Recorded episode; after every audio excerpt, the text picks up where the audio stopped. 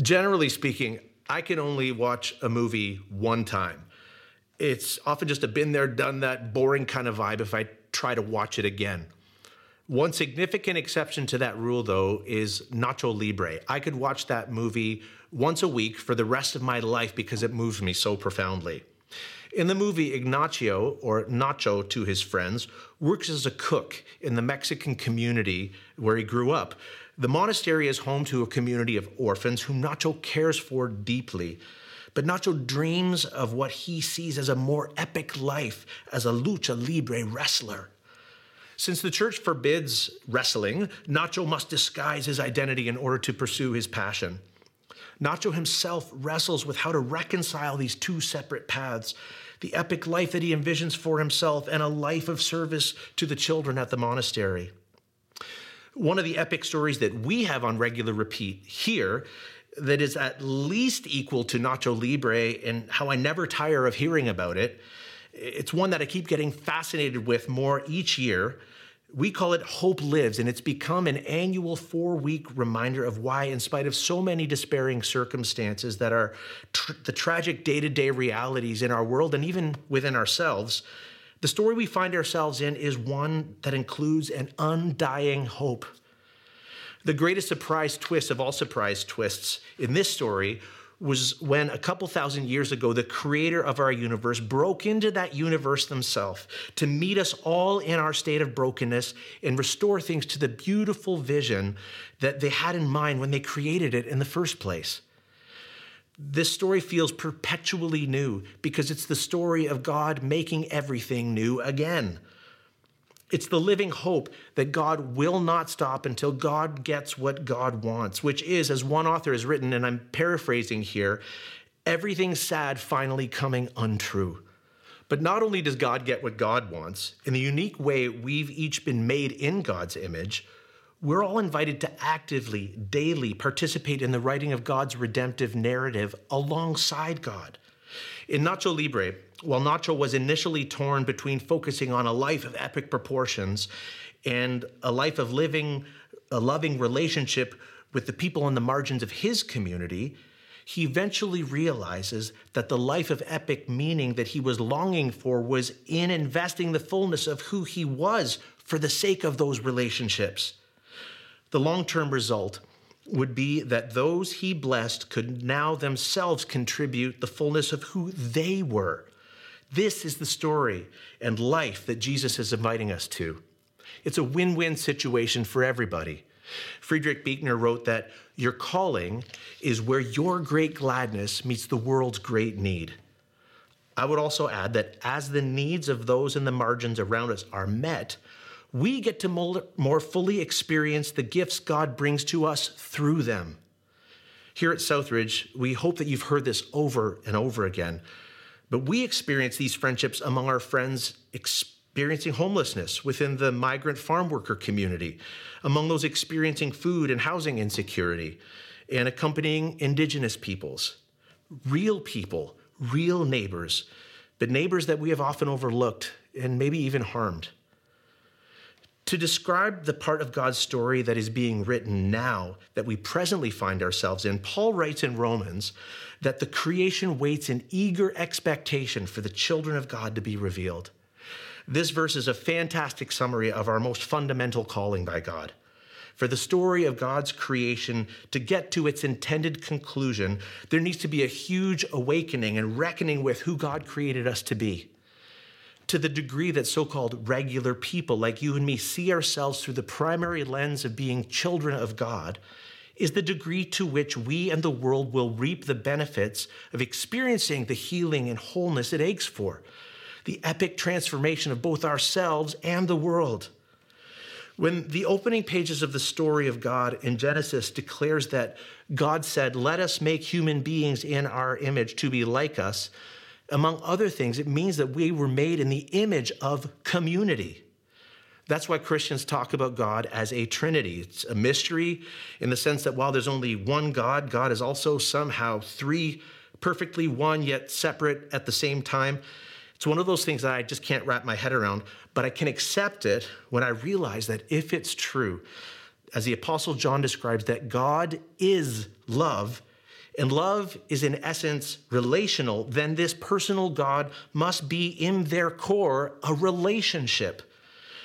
In the creation, human beings get to participate in that relationship of the dance of God's love with God Himself and with each other.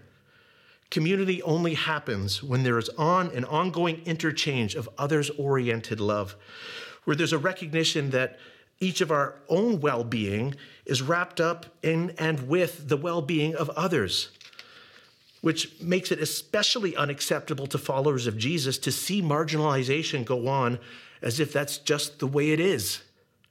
Paul describes it like this in his first letter to the early Corinthian church. So God has put the body together such that extra honor and care are given to those parts that seem to have less dignity. This makes for harmony among the members so that all the members care for each other. If one part suffers, all the parts suffer with it. If one part is honored, all the parts are glad. All of you together are Christ's body, and each of you is a part of it. It's a eureka moment when we start to realize that to the degree that each and every one of us has the opportunity to live out being the party, body part that we were created to be, is the degree to which all of us will experience wholeness together. When each individual including every precious and infinitely valuable one on the margins of our world, gets to live into the fullness of who God made them to be, they will blossom and be freed up to make their unique Nacho Libre contribution to others. Then, because of Jesus' intervention in our lives through Him and our mutual service to each other, together we catch more and more glimpses of creation working right. Part one of our two part Hope Lives Greater calling is for all of us to continually let God love us back to life to the point that we never lose conscious contact with the reality of our image of God bearing dignity. Each of us was made to shine like the stars in the sky, like Paul says in Philippians. We can only shine, though, as we reflect the light we bask in. So, if I want to shine in the unique way God made me to shine, I've got to keep basking in the light of God's love again and again, or better said, maybe in an on and on constant kind of a way. So that means I've got to cultivate whatever habits I can to improve my conscious contact with God, like it says in the 12 steps of Alcoholics Anonymous.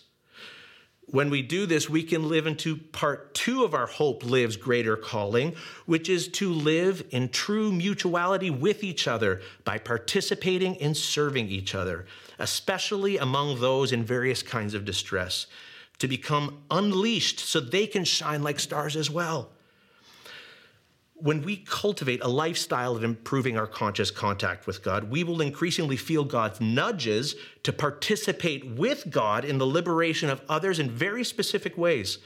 And also be increasingly open to how God wants to use those relationships to further liberate us. Sometimes it will be a nudge towards just introducing yourself to someone or sharing a one off kind word or gesture. Sometimes it will be addressing someone else's immediate need with dignity in a way that doesn't diminish their humanity and just leaving it at that. And at other times, the invitation will be to initiate and cultivate a friendship with someone who might have very different life experiences than you. As Mandy shared last week in her friendship with Peter, when done in the spirit of the incarnate Jesus and initial introductory conversation has the potential to flourish into a friendship that makes the difference in both people's lives.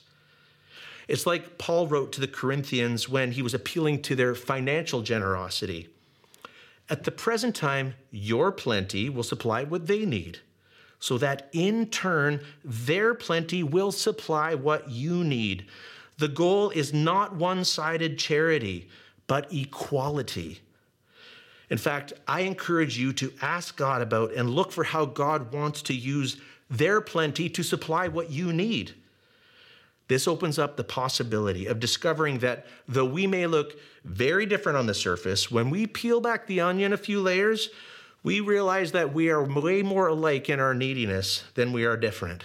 Like Nacho, like me, like you, at our core, we all just want to belong.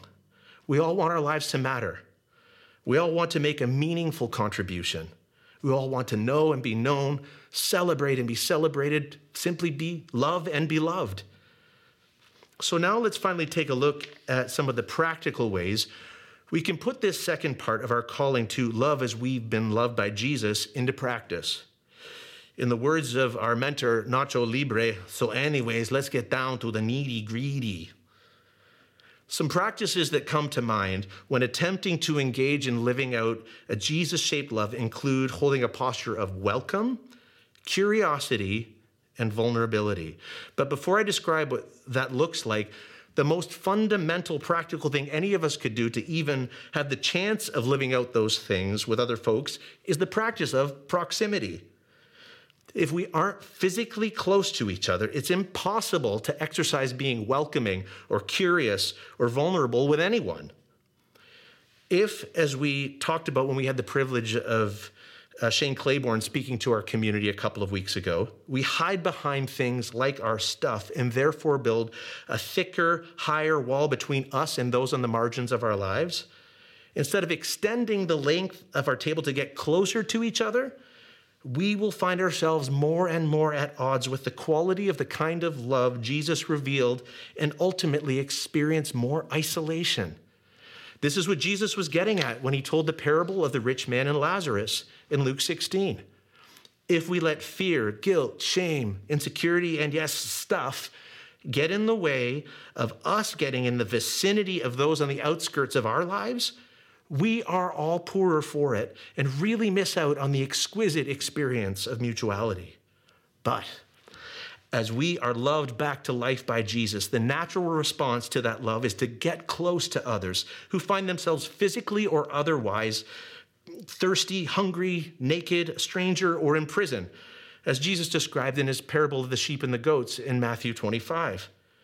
When we do this, according to Jesus, we're actually doing it to him because each one bears his image.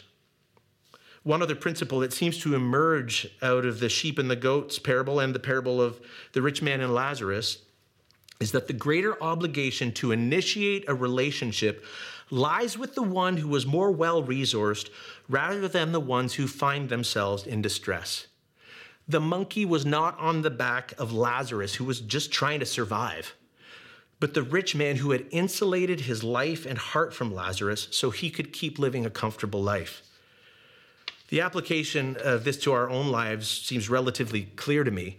If we find ourselves well resourced, when we find that proximity to our in some way under resourced brothers and sisters is hindered by things like a lack of access to sufficient opportunities for communication or transportation, connection, food, clothing, or shelter, or a place to call home, etc., then it's our calling to use our resources to create environments of inclusion and dream up ways for everyone to access those environments. So no one is left out of participating in and contributing to the party of community with their full self. It's part of what I think Jesus meant when he said, From the one who has been entrusted with much, much more will be asked.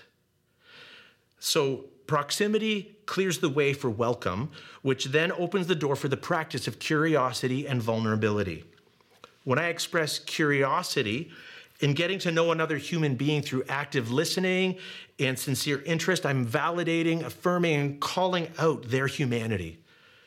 When I can learn to be appropriately and increasingly vulnerable with the same person in friendship, I'm equally acknowledging that I too am a limited human being and, need, and in need of the other parts of the body of Christ, including them, to help me become a more whole human being. When I let others in, I give them the dignity of not only being someone who receives from me, but also the dignity of being able to make a meaningful contribution to my life.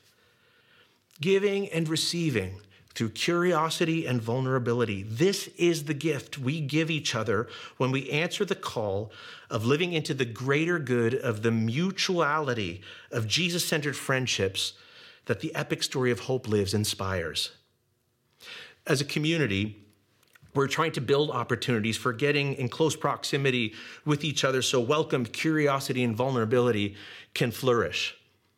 Uh, these include, but they're not limited to, participating in and serving at men's and women's coffee at the shelter in St. Catharines or the collective or harvest kitchen in Welland. The folks who dive headfirst into these environments are creating space for the fruit of unlikely friendships to emerge while rubbing shoulders with each other around a table with food and drink. Then there's the ongoing work of adopting farms to get close to our migrant farm worker neighbors who are work so hard for all of us in Vineland. I hear about the reports of the creation of thrift stores and legal clinics and medical services and community gathering spaces and copious amounts of jerk chicken being consumed that are all just an excuse to build a longer table to get to know and love those who every year travel so far for such long stretches of time and sacrifice so much not only to provide for their families at home, but to put fresh fruit on our tables as well.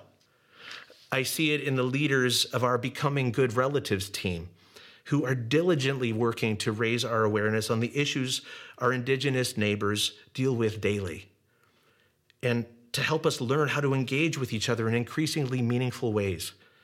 I see it when monthly they head out to 1492 Landback Lane to share a meal with and get to know some of our Indigenous relatives personally and hear about the challenges they face.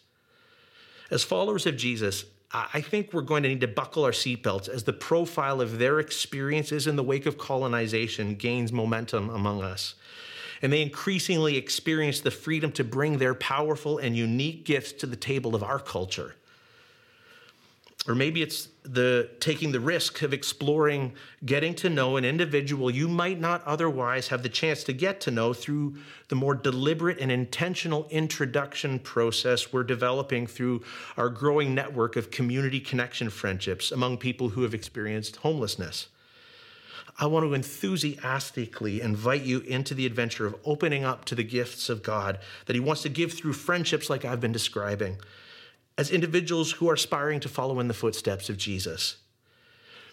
Through using communication means like our Connect card or talking to someone on staff or host at the Welcome Center on Sunday morning, we'd be thrilled to connect you with the right people for you to make some next steps to move forward. As well, please always stay up to date by checking the events page of our website where many opportunities for dipping our toe in the water of the friendships I've been talking about are listed. Please don't procrastinate uh, in engaging in the prayer that says, God, I'm wide open to you, messing with my life in new ways through new relationships with people I might not meet if I didn't go with Jesus into the margins of the world, where many have been left behind for so many reasons. I set aside judgment, I set aside fear, I set aside apathy, Help me to set aside a charity mindset and commit to seeking out the treasure you've invested in every individual I get to rub shoulders with as I increasingly come to grips with the fact of your image being imprinted not only on my spirit, but theirs too. I want to wrap up this morning by giving you a peek at how this value of cultivating mutual friendships is being lived out in two of my friends, Phil and Peter, via video. They're both part of our St. Catharines location, and over the last five years, they've aspired to cultivate the kind of friendship that we're hoping will grow among us. Their friendship started out of the dynamic of the proximity created between our shelter and church gathering space, both being located at 201 Glenridge in St. Catharines. As you'll observe, after an initial risk taking of being open to relationship through the open door of joining a life group at Southridge, these two now enjoy a really rich friendship. And as you listen to their story, I wonder what desires God might ignite in you to participate in the unfolding story of Hope Lives that God is telling in the world through regular folks who are aspiring to love like Jesus. Check this out like coming to Southridge, I didn't really know what to expect, right? Now it was the time where I had to really, am I in or am I out, right? Many times we had coffee uh, through just life experiences that uh, Peter was going through, and uh, the only thing I wanted was to be alongside of him, to reassure him that family life exists beyond just your existent biological stuff and it's been a great, great reward to to uh, let my guard down and Well, you've you've helped me with that because I never got that. So I, I really like to share that, even though you know sometimes I've been troubled through the years, and we would go through thick and thin. But you know what? We're we're willing to do the relationship thing. So, you know, we're working on it just up to today. We discuss. We talk a lot. Yeah, you talk a lot. Yeah, So do you. oh no, I never talk. No. actually, we do. We talk a lot. We have coffees together. I think a commonality we have was music. Yeah. That that Yeah. broke the ice really well for us. Yeah. So through Life Team, I we did bowling and stuff like that, and you know, uh, I got to great meet a lot of great people, and I really, really, you know, after you know meeting uh, some of the, the the the people on the team, I just got really comfortable with, you know, really getting out there and and you know, being a part of your life. I, I believe that we make both an effort to make it happen, no matter what. I understand that he's got things that he's got to prioritize and vice versa. And we respect each other's ground. And that's what's needed to happen with everybody. You know, it shaped me as a person to understand that, you know, all these things in life that, you know, people say are, are, are something you have to do or something that's going to fulfill you.